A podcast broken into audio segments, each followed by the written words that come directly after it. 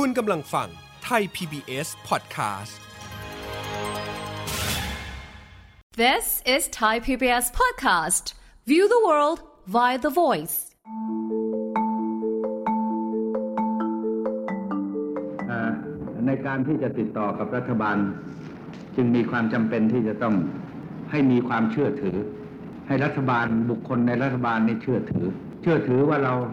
ไม่ได้เห็นแต่ประโยชน์ของส่วนตัว ไม่ได้เห็นประโยชน์ของธนาคารชาติ แต่เห็นประโยชน์แผ่นดิน ผู้ว่าการและผู้ใหญ่ในธนาคารชาติจะต้องมีความกล้าหาญพอสมควร คือต้องสามารถที่จะพูดขัดได้ ถ้าอะไรที่ไม่ดีแล้วจำเป็นที่จะต้องพูดได้ ถ้าไม่มีความกล้าแล้วอย่าเป็นดีกว่า เพราะเหตุว่าไม่ได้ทำหน้าที่ ถ้ามีอะไรมัวแต่เออคะคะไปก็ก็เสียพากันเหลวและแท้จริงน่ะ นี่มันไม่ใช่เฉพาะธนาคารในไทยเท่านั้น ทั่วโลก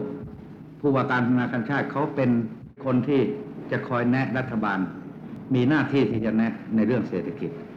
ถ้ามัวแต่ไปกลัวรัฐบาลในฐานที่เป็นจอมพลอะไรบ้าง ในพลบ้างก็บกพร่อง ผู้ว่าการธนาคารชาติ หรือผู้ใหญ่ในธนาคารชาติจะเป็นนักบุญไม่ได้ ต้องเป็นผู้ที่ทำงานสุจริตแต่เป็นนักบุญไม่ได้ แต่ ถ้ารัฐบาลเดินนโยบาย ซึ่งผู้ว่าการธนาคารชาตินั้นไม่เห็นด้วย และคัดค้านแล้ว และยังไม่สามารถ ถ้าเป็นนโยบายที่สำคัญมาก ที่จะถึงหายนะมีอยู่ทางหนึ่ง ที่จะคัดค้านคือลาออก เสียงของดรปุ๋ยอึ้งพากร ผู้ว่าการธนาคารแห่งประเทศไทย ในการบรรยายเรื่องศาสตร์และศิลป์แห่งการเป็นผู้ว่าการธนาคารกลาง ที่คณะพนิชยศาสตร์และการบัญชี มหาวิทยาลัยธรรมศาสตร์ เมื่อวันที่ 2 ตุลาคม 2512 รอยจารึกบันทึกสยามกับกสิดิตอนันทนาธรสวัสดีครับคุณผู้ฟัง ต้อนรับเข้าสู่รายการรอยจารึกบันทึกสยาม ทางไทย PBS Podcast กับผมกสิดิตอนันทนาธรที่จะนำคุณผู้ฟังฟื้นอดีตในประวัติศาสตร์สยาม เพื่อสะท้อนความเปลี่ยนแปลงที่เกิดขึ้นในสังคมไทย ทั้งทางเศรษฐกิจ การเมือง สังคม และวัฒนธรรม ผ่านเรื่องราวของบุคคลต่างๆ บนหน้าประวัติศาสตร์ไทย ในวาระ 106 ปีชะตการของอาจารย์ป่วยอึ้งพากร บุคคลสำคัญของโลกที่ได้รับการยกย่องจากองค์กรยูเนสโก อดีตผู้ว่าการธนาคารแห่งประเทศไทย และอดีตอธิการบดีมหาวิทยาลัยธรรมศาสตร์ 9 มีนาคม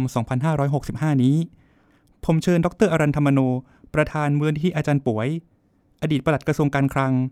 อดีตเพื่อนร่วมงานและลูกศิษย์ของอาจารย์ป่วย มาคุยกันเรื่องชีวิตของอาจารย์ป่วย ชายผู้ที่อาจารย์อรันได้กล่าวไว้ว่า ท่านหวงแหนเรื่องความมั่นคงทางการเงินการคลังของไทย จนกระทั่งท่านคิดว่าชีวิตของท่านมีค่าน้อยกว่าสิ่งนี้สวัสดีครับคุณกฤษดิตครับ อาจารย์ป่วยถึงแก่อนิจกรรมไปแล้ว 22 ปีครับ ภาพอาจารย์ป่วยในความทรงจำของอาจารย์เป็นอย่างไรบ้างครับ อาจารย์ป่วยท่านยังอยู่นะครับ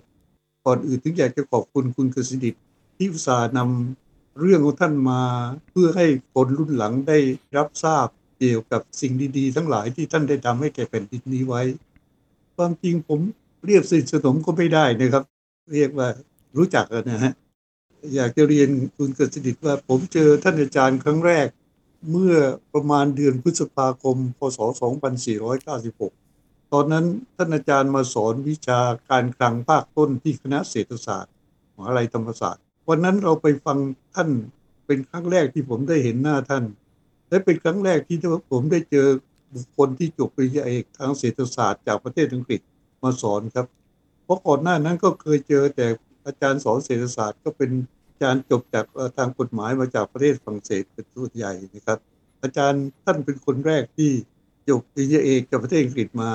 ทางเศรษฐศาสตร์โดยตรง และก็เป็นผู้เชี่ยวชาญการคลังคนไทยคนแรกด้วย เราก็ตื่นเต้นมากที่ไปเจอท่านวันนั้นวันนั้นเป็นวันแรกครับที่ผมได้เจอท่าน ท่านขึ้นมาสอนตอนนั้นห้องเรียนเพราะชั้นเรียนเราก็อยู่ชั้นล่างนะฮะท่านจอดรถที่ใกล้ๆบันไดแล้วท่านขึ้นมา ท่านก็แต่งตัวธรรมดาธรรมดามากเขาดูไม่ออกว่าเป็นใคร แต่ท่านก็ใส่เสื้อเชิ้ตแขนยาว ผมจำสีไม่ได้น่าจะเป็นสีขาวนะครับ แล้วก็ถือเสื้อนอกพาดแขนมา ตอนนั้นท่านอายุแค่ประมาณ37ก็เป็นคนหนุ่มที่หน้าตาดี แต่งตัวเรียบง่ายมากๆผูกนิกไท ขึ้นมาถึงในห้องก็รีบเอาเสื้อผ้าไปที่เก้าอี้ แล้วก็ยืนสอนท่านไม่ได้นั่งท่านยืนสอน ท่านคงใส่เสื้อนอกไม่ได้เพราะห้องเรียนสมัยก่อนไม่มีแอร์ครับ ใส่เสื้อนอกคงสอนไม่ได้เพราะสิ่งแรกที่เห็นก็รู้สึกเอ้ท่านธรรมดาเหลือเกินนะครับจบวิเอกทั้งเศรษฐศาสตร์แต่ดูเหมือนคนธรรมดามาในการสอน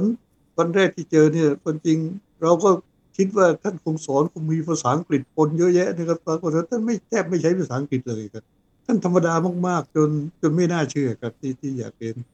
แล้วก็ตลอดชีวิตที่เจอท่านตลอดเวลามา ท่านก็เป็นคนธรรมดาอยู่แบบนี้จนกระทั่งทั้งวันสุดท้ายที่ผมเจอท่านท่านก็คล้ายเหมือนเดิมเหมือนคนที่ผมเคยเจอเมื่อปีพศ 2496เพียงแต่แก่ไปเท่านั้นเองครับ เนื่องจากเราอาจจะมีศรัทธาในตัวท่านมากอยู่แล้วนะครับ ก็เลยอาจจะลำเอียงหน่อยเราคิดท่านสอนสนุก เพราะท่านรู้เรื่อง ข้อเท็จจริงของบ้านเมืองแยะ เมื่อก่อนเราไม่ค่อยรู้เรื่องข้อเท็จจริงบ้านเมืองเพราะฉะนั้นท่านสอนท่านมีทฤษฎีให้เรา และเอาข้อเท็จจริงที่ท่านทำงานประจำมามาสอนให้เราด้วย เพราะฉะนั้นเราได้รู้ทั้งทั้งทฤษฎีรู้ความจริงของแผ่นดินซึ่งเมื่อก่อนเรารู้กันน้อยมาก ท่านสอนสนุก แล้วก็เข้าใจง่าย เราอาจจะตั้งใจมากไปก็ได้ครับเลยเข้าใจท่านพูดอะไรก็เข้าใจหมดนะครับ 2496 ที่อาจารย์ป่วยมาสอนหนังสืออาจารย์ อาจารย์ป่วยเป็นผู้เชี่ยวชาญประจำกระทรวงการคลังไหมครับ ใช่ครับ ท่านเป็นมา ผมก็เจอท่านเป็นเป็นต้นต้นปีนั้นนะผมไม่แน่ใจนะครับแต่ปี2496เหมือนกัน ท่านเป็นผู้เชี่ยวชาญการคลังคนแรกของประเทศไทยที่เป็นคนไทยนะครับความจริงผู้เชี่ยวชาญการคลังของกระทรวงคลังมีมาก่อนหน้านั้นหลายคนแต่เป็นชาวต่างชาติทั้งสิ้นนะครับอาจารย์ป่วยเป็นคนที่แนะนำให้อาจารย์ไปสอบเข้าทำงานด้วยอยากชวนอาจารย์คุยเรื่องนี้ครับอันนั้นตอนที่ก็เมื่อก่อนที่เรียนที่ธรรมศาสตร์นี่เราทำงานได้ด้วยนะครับเรียนไปด้วยทำงานได้ด้วย พอดีในปีพศ 2497 เนี่ย ผมเกิดสอบได้อนุปริญญาทางเศรษฐศาสตร์ด้วย เมื่อก่อนพอได้อนุปริญญาทางเศรษฐศาสตร์เนี่ย สามารถไปสอบเป็นข้าราชการได้ระดับชั้นตรีได้นะครับก่อนชั้นตรีก็เป็นระดับเกือบเป็นระดับบริหารเบื้องต้นนะครับ อาจารย์ปุ๋ยก็บอกว่า เออมีที่นี่กำลังรับสมัครแล้วผมไปเจอท่านพอดีไปหาท่าน ผมก็ไปสมัครสอบจะไปสมัครสอบเขาด้วย แต่ไปเจอเจ้าหน้าที่ที่นั่นไปถามก็เขามีตำแหน่งว่างกี่ตำแหน่งเขาบอกมีตำแหน่งว่างอยู่ เข้าใจว่าเจ็ดตำแหน่งนะครับ แล้วผมก็ถามว่ามีคนสอบแยะไหมเขาบอกคนที่นี่เองก็สอบเกินเจ็ดคนแล้วผมไปเรียนอาจารย์ว่าผมจะไปสอบก็ได้ยังไงในเมื่อ คนข้างในก็เกินเจ็ดคนแล้ว สิ่งที่ท่านบอกผมเป็นสิ่งที่ที่น่าทึ่งท่านก็บอกผมง่าย ๆ ท่านบอกว่าก็คุณสอบให้ได้ทีหนึ่งสิผมเลยไปไปสอบ ผมสอบได้ทีหนึ่งเพื่อว่า มันไม่ยุติธรรมที่ผมได้ที่หนึ่งไม่ใช่ผมผมเก่งนะครับ แต่ผมเป็นผู้ที่รู้วิชาเศรษฐศาสตร์อยู่คนเดียวในบรรดาผู้เข้าสอบนะครับเพราะคนอื่นเขาเป็นข้าราชการทำงานกันมาอะไรต่าง ๆ เหล่านี้นะครับ แล้วก็ไม่ค่อยมีไม่มีใครได้เรียนวิชาเศรษฐศาสตร์มาก่อน ผมเรียนวิชาเศรษฐศาสตร์มาก่อนที่อาจารย์สอนบ้าง อาจารย์ท่านอื่นได้สอนไว้บ้างเนี่ยเพราะผมได้เปรียบคนอื่นแยะมากเดียวครับ เมื่ออาจารย์สอบเข้าไปทำงานบรรจุเป็นข้าราชการแล้วครับ อาจารย์บอกว่าช่วงแรกอาจารย์ได้ทำงานเป็นเลขานุการทั้งวิชาการของอาจารย์ป่วยด้วยครับความจริงผมตั้งตัวผมเองเป็นนะครับความจริงไม่ไม่มีตำแหน่งเลขานุการทางวิชาการนะครับ แต่เนื่องจากว่าผมคงเป็นเด็กหนุ่มคนเดียวที่ที่รู้เศรษฐศาสตร์บ้าง ก็เลยท่านก็ให้ผมช่วยงานด้านนี้ตลอดเวลานะครับ ก็เลยมีงานอะไรท่านก็เรียกผมไปทำอยู่คนเดียวนะครับ แม้กระทั่งตอนนั้น ผมเพียงอายุเพียงประมาณ 19นะครับ ก็ยังถือว่ายังหนุ่มอยู่มากในขณะนั้น มีการแต่งตั้งคณะทำงาน เพื่อปรับปรุงสถิติของกรมศุลกรเมื่อก่อนสถิติกรมศุลกรนี่ช้ามากกว่าจะรู้ว่าสินค้าเข้าสินค้าออก เข้ามาเท่าไหร่ออกไปเท่าไหร่นี่ช้ามากจนกระทั่งทำให้เราประมาณเหตุการณ์ล่วงหน้าไม่ค่อยได้นะครับ ก็เลยมีการตั้งคณะทำงานขึ้นคณะหนึ่ง ซึ่งมีอาจารย์ป่วยเป็น ประธานคณะทำงาน แล้วท่านก็แต่งตั้งผมซึ่งเป็นข้าราชการเข้าใหม่เนี่ยไปเป็นเลขานุการคณะทำงาน ผมผมเป็นเลขาทางวิชาการของท่านนะเพราะทุกครั้งที่มีงานวิชาการผมก็ทำให้ท่านแต่ท่านมีเลขาส่วนตัวท่านจริง ๆ ที่เป็นเลขาส่วนตัว ท่านก็มีคุณสาครอยู่นะครับ ซึ่งเป็นผู้ที่ช่วยงานท่านเรื่องต่างๆ เรื่องงานหนังสืองานอะไรแต่ผมช่วยท่านเรื่องวิชาการ ผมก็เลยสมมุติตัวผมเองว่าผมเป็นเลขานุการทางวิชาการของท่านเรื่อยมา แล้วคนอื่นก็เชื่อเช่นนั้นครับ บรรยากาศการทำงานกับอาจารย์ป่วยเป็นยังไงบ้างครับอาจารย์ในฐานะที่มีโอกาสช่วยงานทั้งวิชาการอาจารย์ป่วยมาแบบนี้ครับ ตอนนั้นนะครับผมมีโอกาสรับใช้อาจารย์ป่วยตอนแรกที่เข้าไปทำงานอาจารย์ป่วยที่ครั้งแรกผมทำงานสั้น ๆ มากนะครับ คือผมทำงานอาจารย์ป่วยอยู่แค่ไม่ถึง 2 ปีดีคือระหว่างปี 2497 ถึง 2498 แล้วผมก็ไปอยู่สภาเศรษฐกิจแห่งชาติเมื่อก่อนนะครับ แล้วก็ไปเรียนต่อต่างประเทศ แล้วกลับมารับใช้ท่านใหม่ ประมาณกลางปี 2504 จนกระทั่งปลายปี 2510เพราะมันเป็นสองตอนกันที่เป็นอยู่นะครับ แต่ในตอนแรกระหว่างปี 2498 เนี่ย ผมก็ได้ทำงานหลายเรื่องเลยก็คือมีงานวิชาการอะไรเข้ามา ท่านก็ส่งให้เรื่อย แต่งานที่ผมประทับใจที่สุดตอนนั้นก็คือเรื่องการเป็นเลขานุการคณะทำงานปรับปรุงสถิติกรมศุลกรซึ่งทำให้การจัดเก็บสถิติตอนนั้นดีขึ้นมากๆครับทำให้รัฐบาลสามารถ ประเมินเหตุการณ์เศรษฐกิจล่วงหน้าได้ สามารถทำวางแผนต่างๆ ได้เรียบร้อยขึ้น งานที่ผมอยากจะเล่าคุณกสิทธิ์ฟังคือการทำงานหลังจากที่ผมเรียนจบจากต่างประเทศมาแล้ว แล้วมารับใช้ท่านอีกครั้งหนึ่งประมาณกลางปี 2504 นะครับผมคิดว่าการทำงานกับท่านเนี่ยเป็นการทำงานที่เราไม่เครียดเลยครับ เรามีความสุข แล้วเรารู้สึกว่า คือท่านมอบหมายงานที่สำคัญสำคัญให้เราทำแล้วท่านก็ให้เกียรติเราอย่างมาก ที่สุดที่เราไม่เคยคิดว่าจะมีผู้ใหญ่ที่ไหน ให้เกียรติเรามากขนาดนี้นะครับ โดยเฉพาะต่อหน้าคนภายนอกนี่ท่านจะรู้สึกพวกเราแต่ละคนเป็นคนเก่งนื้อความจริงเราแต่ละคนที่ทำงานกับท่านก็ไม่ได้เป็นคนเก่งมากมาย แต่เก่งเพราะท่านมากกว่านะครับ คือท่านเป็นคนทำให้เราเก่งขึ้น เรานี่มีความรู้สึกตื่นเต้นแต่ต้นแล้วว่าได้ทำงานกับท่าน ซึ่งเป็นผู้ที่รู้เรื่องเศรษฐกิจดีที่สุดในประเทศไทยในขณะนั้น แล้วเรารู้ดีว่าท่านยืนข้างหลังเราตลอดเวลา เรารู้ดีว่าท่านเมตตาพร้อมที่จะให้ไปเรา พร้อมที่จะทำอะไรทุกอย่างให้เราได้ อาจารย์ได้ทำงานกับอาจารย์ป่วยในช่วงที่ 2 หลังจากเรียนจบจากเมืองนอกกลับมาแล้ว ก็คือช่วงที่อาจารย์ป่วยเป็นผู้อำนวยการสำนักงงานเศรษฐกิจการคลัง อาจารย์ป่วยมีวิธีการคือแบ่งเบี้ยประชุมให้กับลูกน้องด้วย อยากให้อาจารย์เล่าเกร็ดตอนนี้หน่อยครับ อาจารย์ดูแลเอาใจใส่ลูกน้องคือมอบหมายงานให้ทำแล้วอาจารย์ก็ให้รางวัลนะครับ อาจารย์มีวิธีให้รางวัลที่ แยบยนต์จนกระทั่งเราไม่รู้สึกว่าว่าเราเป็นผู้รับนึกว่าเราควรจะได้รับนะครับ เรื่องประมาณปี2505 เนี่ย อาจารย์เนี่ยไปสอนวิชาเศรษฐศาสตร์เบื้องต้น คณะศิลปศาสตร์ที่ธรรมศาสตร์ อาจารย์ก็มอบหมายให้ผมเป็นคนเตรียมคำสอนให้ แล้วท่านก็ไปสอนนะครับพอได้เบี้ยประชุมมาวันหนึ่งผมเห็นบันทึกจากท่านมาพร้อมเงินในซองด้วย บันทึกท่านเขียนบอกว่า ค่าสอนวิชาเศรษฐศาสตร์เบื้องต้น ท่านใช้คำมอทอนะครับมอทอจ่ายให้มา 15 ชั่วโมง ชั่วโมงละ 50 บาท รวม 750 บาท ผมเอาไว้ 150 บาท ให้คุณอรัน แล้วในวงเล็บให้ภรรยาใช้วงเล็บปิด 300 บาท แล้วก็ให้คุณสาครแจกผู้ที่จะไปทำหน้าที่จดโชว์เลขตามสัดส่วนของงาน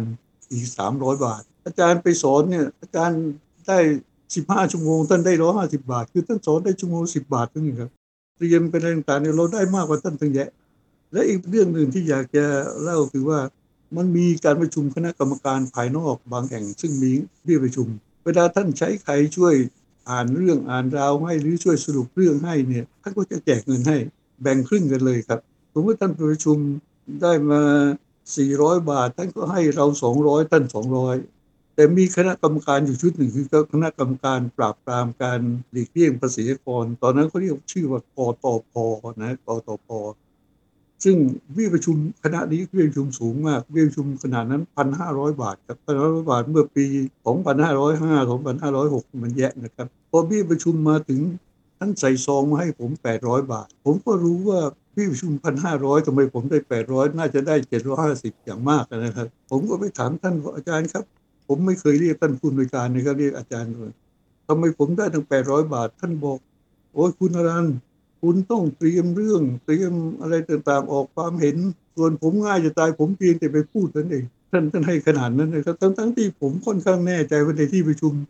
ท่านอาจจะมีความเห็นท่านเอง ซึ่งไม่ใช่ความเห็นผมก็ได้นะครับเพราะเห็นว่าเราไม่ทางเก่งเท่าท่านนะครับ เมื่อสักครู่อาจารย์พูดว่าตอนที่อาจารย์ป่วยมีวิธีการให้เงินลูกน้องอย่างแยบยนเนี่ยอาจารย์ป่วยใช้วิธีการว่าให้คุณอารันวงเล็บภรรยา ผมเลยสนใจว่าอาจารย์ป่วยมีบทบาทเข้ามาดูแลชีวิตส่วนตัวของอาจารย์ หรือว่ามาคุ้นเคยกับอาจารย์ขนาดไหนยังไงครับ ถึงมีการเขียนแซลมาถึงภรรยาอาจารย์ด้วยครับ ตอนอาจารย์แต่งงานแล้วอาจารย์ป่วยมาช่วยจัดการเรื่องอะไรต่างๆ ให้นะครับไม่ใช่เฉพาะผมคนเดียวผมว่าลูกน้องคนไหนจะไปหาท่านนะครับท่านก็ช่วยทุกคนนะครับไม่ใช่เฉพาะผม แต่ผมอาจจะเป็นคนที่อยู่ในฐานะลำบากคนอื่นหน่อยท่านเลยดูแลมากหน่อยท่านเองนะครับ ต้นต้นปี 2506 เนี่ย ผมกับภรรยาเคยเรียนอาจารย์ทั้งคู่นะครับภรรยาผมเรียนหลังผมสองสามปี แต่ก็เรียนวิชาการกลางอาจารย์เหมือนกัน ก็ไปหาท่านบอกว่าเรารักกันมานานแล้วอยากจะตัดสินใจจะแต่งงาน ก็อยากจะขอให้ท่านกรุณาเป็นเจ้าภาพให้ ท่านก็บอกโอ้ดี ผมทำให้จัดการให้เรียบร้อย ท่านก็ถามผมว่า คุณมีเลิกไหมผมก็ไม่ได้มีเลิกแต่ผมสองคนคิดกันไว้ว่า อยากจะแต่งวันที่ 17 พฤษภา2506นะครับ เพราะจะได้จำง่าย ๆ ว่าวันที่ไปส่งลูกไปเรียนหนังสือ วันแรกเพราะตอนนั้น 17 พฤษภาเป็นวันเปิดภาคเรียนของโรงเรียนทั่วประเทศนะครับท่านก็บอกเออดี ท่านถามเรื่องเวลา ผมก็บอกว่าเวลาก็ไม่มีครับ เวลาก็ยังไม่ได้คิด ท่านก็บอกว่าวันที่ 17 พฤษภาเนี่ยท่านไปดูในสมุดแล้วท่านบอกตรงกับวันที่ จะมีการวางศิลาฤกษ์ธนาคารแห่งประเทศไทยสาขาหาดใหญ่ ซึ่งจะเป็นสาขาแรกของธนาคารประเทศไทยนอกกรุงเทพนะครับ ท่านก็บอกว่านี่ธนาคารประเทศไทยเขามีเลิกเวลา9โมง16 นาทีตอนเช้านะครับ ท่านก็บอกเออเลิกนี้ก็ดีนะครับผมก็เห็นด้วย แต่ผมก็ตกใจว่าท่านก็ไม่อยู่ในแบบนี้เพราะท่านต้องไปวางศิลาฤกษ์ผมก็บอกว่าเราอยากให้อาจารย์อยู่นะเพราะอาจารย์ต้องไปวางศิลาฤกษ์ สิ่งที่ท่านพูดเนี่ยทำให้เรานึกว่าท่านเป็นคนที่มีเมตตาสูงเหลือเกินนะครับท่านบอกว่าวางศิลาฤกษ์ธนาคารแห่งประเทศไทยสาขาใหญ่ ให้ท่านรองไปแทนก็ได้ ท่านรองขนาดนี้คือคุณพิสุทธิ์นิมมานเหมินนะครับ การแต่งงานคุณเนี่ยสำคัญกว่า ผมจะอยู่เป็นประธานแต่งงานคุณ เพราะอันนั้นเป็นความดีใจที่สุดที่ผมรู้สึกที่ได้รับจากท่านนะครับ แล้วพอถึงวันที่ 17 พฤษภาคม 2506เนี่ยประมาณ9โมงเช้าท่านก็ขับรถ ของท่านไปเนี่ยก็ไปจอดที่หน้าบ้านภรรยาผมซึ่งเป็นหน้าบ้านที่จะทำทำพิธีนะครับ แล้วตอนนั้นที่อยู่ที่ลาดพร้าวซอย12ซึ่งตอนนั้นลาดพร้าวก็ยังเป็นถนนที่มีคูสองข้างเลยซ้ำไปนะครับ ท่านขับรถไปจอดอยู่ในที่หน้าบ้านเข้าไปในซอยเล็กๆ เข้าไปเป็นประธานในพิธีให้ วันนั้นเป็นวันที่ผมดีใจมากที่สุดวันหนึ่งในชีวิตนะครับเพราะเราไม่เชิญแขกเลยนะครับเพราะเรารู้ว่าท่านใหญ่เหลือเกินและเพราะฉะนั้น วันนั้นมีประธานคนเดียวแขกคนเดียวคือท่านเป็นประธานด้วย เป็นคนรดน้ำด้วยนะครับคือทำทุกอย่างคนเดียวไม่ไม่ยอมเชิญแขกอะไรเลยครับอาจารย์ป๋วยยังมีความน่ารักความเมตตาสูงมาก นอกจากมาเป็นประธานงานแต่งงานให้อาจารย์มาวางศิลาฤกษ์ชีวิต ไม่ใช่ศิลาฤกษ์ตึก อาจารย์ป๋วยยังวางแผนฮันนีมูนให้อาจารย์ด้วยนะครับตอนนั้นนะครับ อยากจะเรียนว่า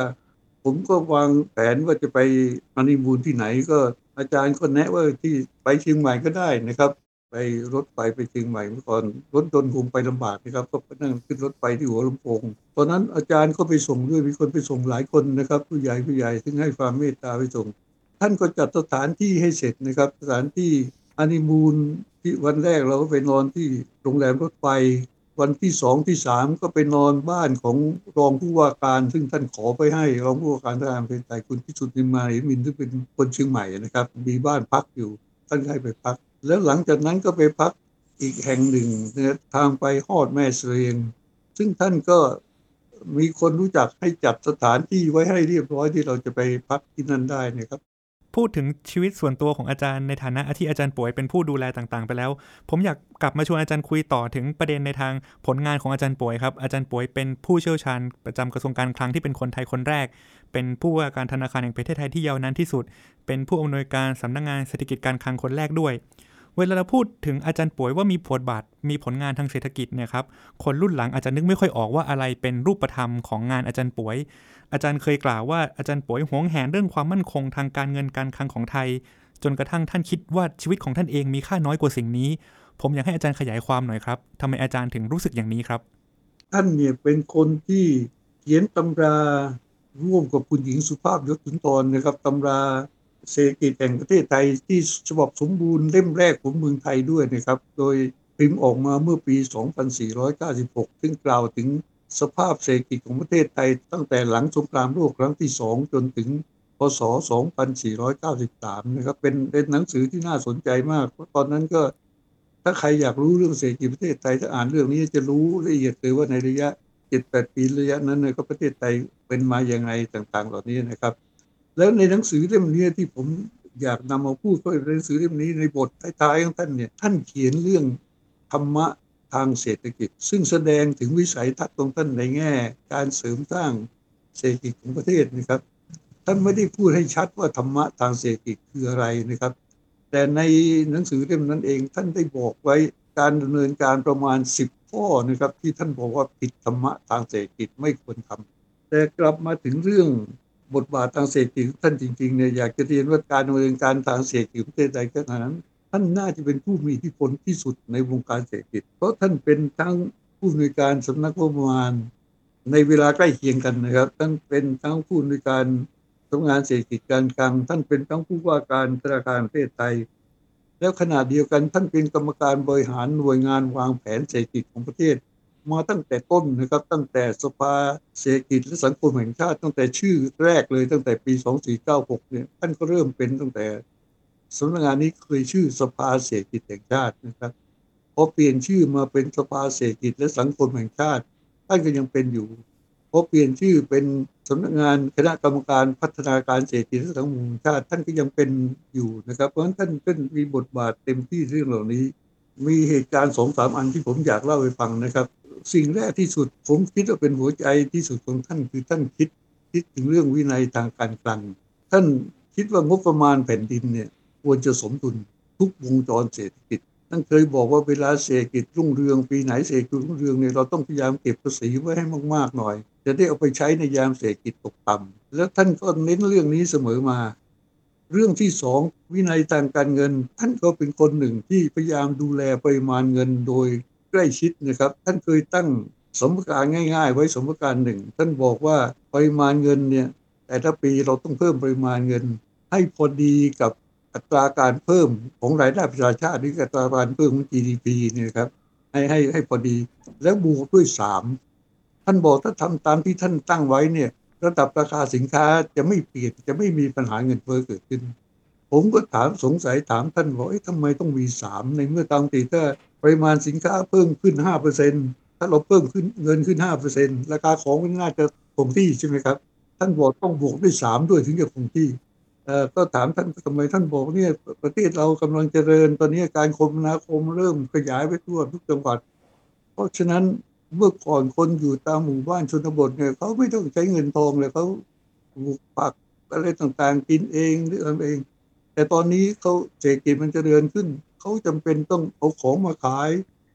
แล้วได้เงินแล้วไปซื้อของอื่นนะครับ ท่านก็คิดว่าเราต้องเตรียมไว้สามเปอร์เซ็นต์เพื่อสิ่งนี้นะครับเพราะฉะนั้นก็ท่านก็เน้นเสมอว่าเราต้องดูแลเรื่องปริมาณเงินให้พอเหมาะนะครับ อย่าให้เกิดเกินเฟ้อเพราะอันนี้เป็นสองสิ่งที่ท่านตั้งไว้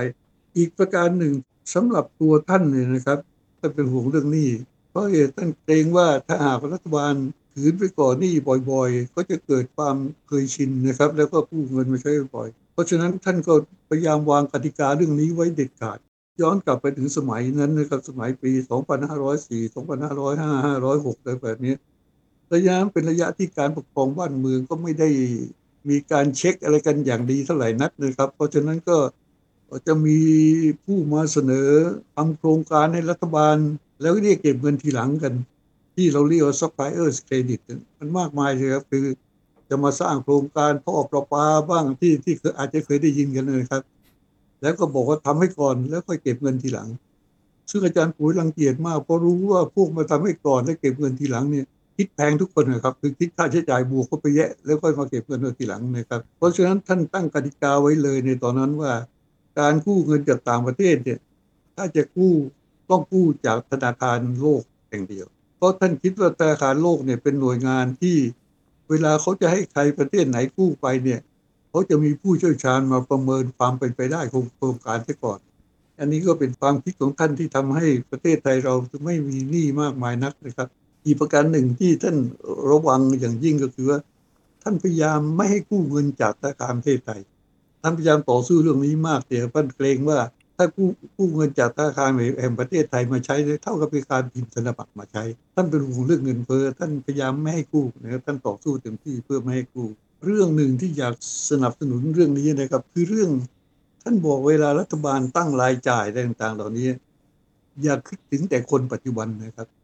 ให้คิดถึงคนอนาคตด้วยเพราะท่านท่านตั้งกติกาไว้ ซึ่งอาจจะทำได้หรือทำไม่ได้นะครับ แต่ท่านตั้งกติกาไว้ว่าในการตั้งรายจ่ายทุกปีเนี่ยควรจะมีงบลงทุน 30%ของรายจ่าย คือให้คิดถึงคนปัจจุบัน 70 แล้วสร้างสำหรับคนอนาคต 30 ท่านบอกประเทศชาติจะเจริญมิฉะนั้นประเทศชาติจะจะไปไม่ได้นะครับ เพราะท่านเนี่ยเป็นคนที่หวงแหนเรื่องนี้มาก เพราะจะเห็นว่าชีวิตท่านเนี่ยถ้าย้อนกลับไปถึงตอนนั้นนะตอนนั้นท่านไม่ใช่คนมีเงินมีทองเลยเท่าไหร่นะครับ ท่านก็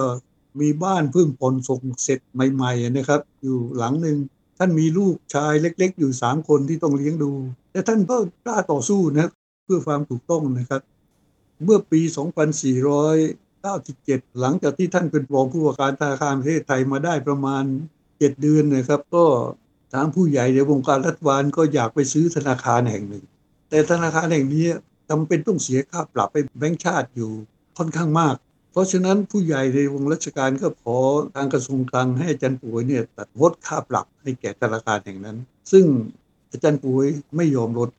ไม่ยอมไม่ยอมทำให้ ผมก็จะอีกเรื่องหนึ่งที่ได้เกิดขึ้นในปีพร้อม ๆ กับเรื่องนี้ก็คือเรื่องทางตำรวจด้วยก็ตามเบิกเงินเกินบัญชีตอนนั้นต้องเบิกเงินเกินบัญชีแบงค์ชาติกันบ่อยๆเพราะเงินไม่ค่อยมีตอนนั้นนะครับ ท่านก็ไม่ยอมให้เพราะกลัวไปใช้ผิดทางเพราะจากเหตุการณ์เหล่าอันนี้ทำให้ท่านต้องปลดออกจาก รองผู้ว่าการธนาคารประเทศไทยภายในเวลาเจ็ดเดือนได้เป็นแค่เจ็ดเดือนเนี่ยท่านเป็นคนหนุ่มมากที่ได้เป็นเพราะตอนที่ท่านเป็นอายุสามสิบกว่าไม่ถึงนึงนะฮะแล้วก็แต่ต้องถูกปลดออกไปในเจ็ดเดือน ท่านสู้เพื่อเพื่อความถูกต้อง คือเรื่องการพิมพ์ธนบัตรครับก็มีความคิดกันว่าเราปกติเราพิมพ์จากบริษัทอังกฤษ ชื่อบริษัทโทมัสเดลารูนะครับซึ่งพิมพ์ให้ธนบัตรประเทศไทยประจำมีบริษัทอเมริกันบริษัทเนี่ยมาติดต่อผู้ใหญ่ขอเป็นผู้พิมพ์ และทำท่าจะได้พิมพ์ด้วย แต่อาจารย์ปุ๋ยเป็นคนหนึ่งที่ยืนยันชัดเจน และเขียนบันทึกไว้ชัดเจนว่าไม่ควรให้พิมพ์ เพราะไม่น่าไว้เนื้อไว้วางใจ แล้วท่านก็รู้ว่าเรื่องนี้เรื่องเบื้องหลังเรื่องนี้ทั้งพลตรวจเผ่าศรียานนท์ก็เป็นผู้ที่พยายามช่วยให้มีการเปลี่ยนแปลงการพิมพ์สถานที่พิมพ์ธนบัตรเนี่ยท่านไม่ถูกไล่ออกท่านไล่ตัวท่านเองออกนะครับคือท่านขอไปสอนที่สมัครไปสอนหนังสือที่อังกฤษแทนนะเพราะท่านรู้ว่าท่านอยู่ไม่ได้นะในเมืองไทยแล้วท่านก็ไป อยู่นู่นอยากจะยืนยันว่าเพื่อความถูกต้องแล้วท่านสู้ทุกเรื่องนะครับ โดยไม่คำนึงถึงว่าตัวเองจะเดือดร้อนหรือไม่เดือดร้อนแค่ไหนอาจารย์เคยพูดว่าเราอาจจะหาคนที่เก่งคนที่ดีแบบอาจารย์ป่วยพอได้ แต่เราจะหาคนที่มีความเป็นมนุษย์มากเท่าอาจารย์ป่วยเนี่ยหายาก อะไรเป็นความเป็นมนุษย์ของอาจารย์ป่วยที่เป็นพิเศษที่ประทับใจตราตึงใจอาจารย์ครับ ผมยังคิดว่าน่าจะมีใครคนสักคนหนึ่งมาค้นหาอาจารย์ปู่ในแง่นี้แล้วก็บอกความเป็นมนุษย์ของอาจารย์แค่ไหนนะครับ แต่เรื่องนี้เป็นเรื่องที่ผมเคยพูดอาจารย์เองนะครับความจริงตอนนั้น ผมนั่งกับผู้ใหญ่สองท่านคืออาจารย์ป่วยกับท่านบุญมาวงสวรรค์ซึ่งเป็นปลัดกระทรวงการคลังนะครับ และเป็นเพื่อนที่อาจารย์ป่วยรักมากที่สุดนะครับ ก็นั่งคุยกันเรื่องต่างๆ ก็เรื่องใครเก่งไม่เก่งต่างๆ ผมก็ยังพูดอาจารย์ป่วยบอกอาจารย์ครับไอ้ความเก่งทางวิชาการเนี่ยผมว่าผมพอสู้ได้นะผมประมาณอย่างน้อยก็สักห้าสิบเปอร์เซ็นต์ก็อาจารย์ได้เพราะ เราเถียงกันมาหลายทีแล้วบางครั้ง ส่วนใหญ่ท่านถูกแต่หลายครั้งผมก็ถูกนะท่านไม่ถูก แต่ถ้าผมสามารถเป็นมนุษย์ได้ เราใช้เปอร์เซ็นต์นะซึ่งบางทีตัวจะยี่ห้าเปอร์เซ็นต์ของอาจารย์แล้วผมจะภูมิใจมากๆซึ่งผมเป็นไม่ได้ผมคิดว่าความเป็นมนุษย์ผมไม่ทราบจะอยู่ได้ไง ผมคิดว่าท่านเป็นคนธรรมดาที่ไม่เหมือนคนธรรมดาเลยนะครับความเมตตาความกรุณาน้ำใจต่างๆท่านไม่เหมือนที่ผมเคยเจอใครมาในชีวิต ผมถึงขนาดว่า ถ้าเราค้นคว้าดูชีวิตของท่านนะครับ แล้วนำสิ่งที่ท่านดำเนินการในชีวิตท่านเนี่ยมาเขียนเป็นคู่มือมนุษย์เนี่ยน่าจะดีนะครับสำหรับตัวผมเนี่ยเนื่องจากผมอาศัยความได้ใกล้ชิดท่านมาระยะหนึ่งถึงแม้ไม่นานนะแต่ก็ใกล้ชิดมากๆนะครับ ถ้ามองดูว่าคนที่ทำความดีให้แก่แผ่นดินขนาดจันป่วย เสร็จแล้วต้องเป็นลำบากกันอยู่ในต่างประเทศในบ้านปลายชีวิตเนี่ย แสดงว่าท่านได้รับความอายุติธรรมอย่างแรงที่สุดอย่างหนึ่งนะครับ คือท่านเป็นคนดีจริงๆครับตั้งใจทำความดีมีความจริงใจต่อแผ่นดินเสร็จแล้วตอนสุดท้ายชีวิตท่านเป็นแต่แต่ผมคุยกับท่านตอนท้ายๆท่านยังให้อภัย ท่านไม่ได้โกรธพวกที่ทำอะไรท่านเลยเนี่ยท่านไม่ได้โกรธเลยครับเพราะคงเป็นความจำเป็นที่เขาต้องทำเช่นนั้นเนี่ยแต่เท่าที่ผมได้พบด้วยตัวผมเองเนี่ยคนที่สามารถเป็นคู่มือมนุษย์ได้ ผมเคยบอกไว้ในหนังสือตอนผมครบ80 ปีว่า ท่านเป็นสิ่งมหัศจรรย์เล็ก ๆ สิ่งหนึ่งที่เกิดขึ้นแก่ชีวิตผมสำหรับผมเนี่ยท่านเป็นเทพนะคือในแง่น้ำใจความเมตตาต่างๆเนี่ยท่านให้ซึ่งผมไม่เชื่อมนุษย์คนอื่นใดจะให้ได้ ในในแง่ไม่ใช่ให้แก่ผมคนเดียวนะท่านให้แก่คนอื่น เสมอหน้ากันที่ที่ได้เข้าไปหาท่านได้พบท่านนะครับ ท่านเป็นภูเขาลูกใหญ่ ซึ่งเราไม่มีทางเปรียบเทียบกันได้เราก็เป็นเพียงเนินดินนะแล้วท่านเป็นภูเขาคล้ายๆแบบนั้นครับ อาจารย์เคยพูดไว้นะครับว่าอาจารย์ป่วยเป็นมนุษย์ที่แท้จริง เป็นคนดี เป็นคนที่บริสุทธิ์แบบนี้ได้เนี่ย คนสำคัญในชีวิตอาจารย์ป่วยคือแหม่มมาเกรตอยากให้อาจารย์ขยายความเรื่องนี้ครับ ในชีวิตผมเคยเจอแหม่มแค่สักสองครั้งนะครับเจอแหม่มครั้งสุดท้ายก็วันที่ไปเยี่ยมอาจารย์ป่วยเมื่อวันที่12ตุลาคม2541แล้วเจอนี้ก็ไม่ได้คุยอะไรกันนะครับลัทธิที่ท่านเชื่อถือเนี่ยท่านเป็นคนเรียบง่าย แล้วก็เป็นคนที่ แทบจะไม่มีความต้องการใด ๆ ในชีวิตนะครับ ท่านก็ดูดูแลลูก ดูแลอาจารย์ แล้วทำงานเพื่อสังคมที่ท่านพอทำให้ได้ตามโรงพยาบาลต่างๆเหล่านี้ เลยทำให้อาจารย์ปูไม่มีเพรสเชอร์ใด ๆ ที่จะทำให้อาจารย์จะต้องทำอะไรสิ่งที่ไม่ถูกต้องนะครับ แต่ผมก็ยังเชื่อว่าถ้าถึงแม้ว่าถ้าท่านไม่ได้แต่งงานกับแมมนะครับ ท่านอาจจะไม่ดีเท่านี้ก็ได้ แต่ผมไม่เชื่อท่านจะจะผิดไปจากนี้มากมายนะ ประเทศเราก็นับว่าโชคดีที่ ได้เจอคนดีคนหนึ่ง ไปเจอผู้หญิงที่ดีคนหนึ่งในต่างประเทศ แล้วกลับมาดูแลประเทศอย่างดี แต่เสียดายที่เดียวว่าเราเราดูแลท่านไม่ดีเลยครับ ผมเป็นคนหนึ่งที่ที่โกรธประเทศนี้มากๆ จากการที่ดูแลอย่างไม่ดีครับสิ่งที่อาจารย์เล่ามาทั้งหมดนะครับพูดถึงวิสัยทัศน์ของอาจารย์ป๋วยในทางเศรษฐกิจ การคิดถึงคนในอนาคต มีวิสัยทัศน์ที่กว้างไกล เป็นครูอาจารย์ที่น่ารักเป็น เจ้านายเป็นเพื่อนร่วมงานที่ให้เกียรติคนที่ทำงานด้วย รวมถึงเป็นคนที่มีความเป็นมนุษย์ที่แท้จนเราน่าจะเอามาศึกษาจนอาจจะมาแต่งเป็นคู่มือมนุษย์ ฉบับอาจารย์ป่วยได้เลยนะครับ สิ่งที่เราได้รับฟังจากอาจารย์อารันธรรมโนในวันนี้นะครับ น่าจะเป็นประโยชน์สำหรับคุณผู้ฟังนะครับ ที่อาจจะได้คู่มือการเป็นมนุษย์ ที่มีความน่าสนใจจากอาจารย์ป่วย วันนี้ขอบคุณอาจารย์อารันธรรมโนมากนะครับที่มาเล่าเรื่องราวต่างๆ ให้เราฟังอย่างแจ่มชัด แม้ว่าอาจารย์จะมีอายุถึง 87 ปีแล้ว แต่อาจารย์เล่าเสมือนอย่างว่าเรื่องราวเพิ่งเกิดเมื่อวานนี้เลยนะครับ สนุกมากครับอาจารย์ครับ ขอบคุณครับอาจารย์ ขอบคุณมากที่นึกถึงอาจารย์ป่วยครับคุณผู้ฟังครับ อาจารย์ป่วยอึ้งพากรเป็นสามัญชนที่ไม่ธรรมดาอีกคนหนึ่งในสังคมไทย ถ้ามีผลงานที่ได้สร้างไว้ให้กับประเทศนี้หลายด้าน ไม่ว่าจะเป็นด้านเอกราชของชาติ ด้านสังคม ศิลปะวัฒนธรรม การพัฒนาชนบท การศึกษา และโดยเฉพาะอย่างยิ่งในด้านเศรษฐกิจ ความน่าสนใจอีกอย่างหนึ่งในชุดของอาจารย์ป่วยนั้น คือความเป็นมนุษย์ ซึ่งเราได้รับฟังอย่างเต็มอิ่มแล้วจากดรอรันธรรมโน ผู้ที่เคยทำงานใกล้ชิดกับอาจารย์ป่วยนะครับ